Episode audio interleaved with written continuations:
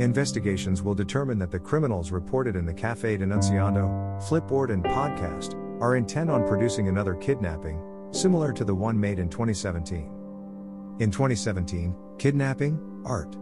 159 Penal Code, restrained, captive, dirty illegal game committed by corrupt authorities, who use pepper spray in the eyes of the man who needs to see, criminals, rats, are together with corrupt authorities.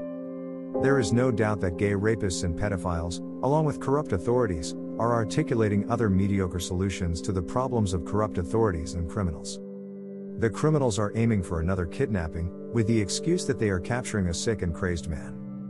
The purpose of criminals is to cover up the criminal acts disclosed in the Cafe Denunciando. Aiming to banish me, Mr. Fabio Reschke Ribeiro from social networks, from the internet, this is what shows the operating modus of the criminals involved, the articulations aim at this digital and social exclusion that already exists. With the usurpations produced, against the Cafe Denunciando, which is being officially exposed in Google, Flipboard, podcast on Anchor and Spotify, Brazilian gay criminals have the declared objective of continuing the crimes denounced at the Cafe Denunciando. Still aiming to lie in the face of international monitoring, where the Cafe Denunciando has already been seen by people from 59 countries so far. Everything indicates that they aim to lie to the entire planet. The reported criminals aim to sabotage investigations and representations that may exist based on the invaluable information published through the Cafe Denunciando.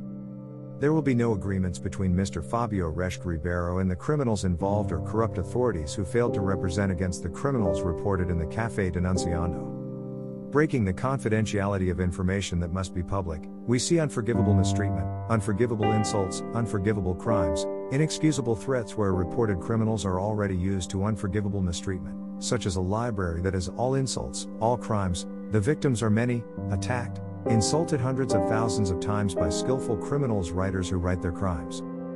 This vanity is only possible that it exists, lying, poisoning the truth of probable candidates without access to information that is deceived by the Saturday criminals.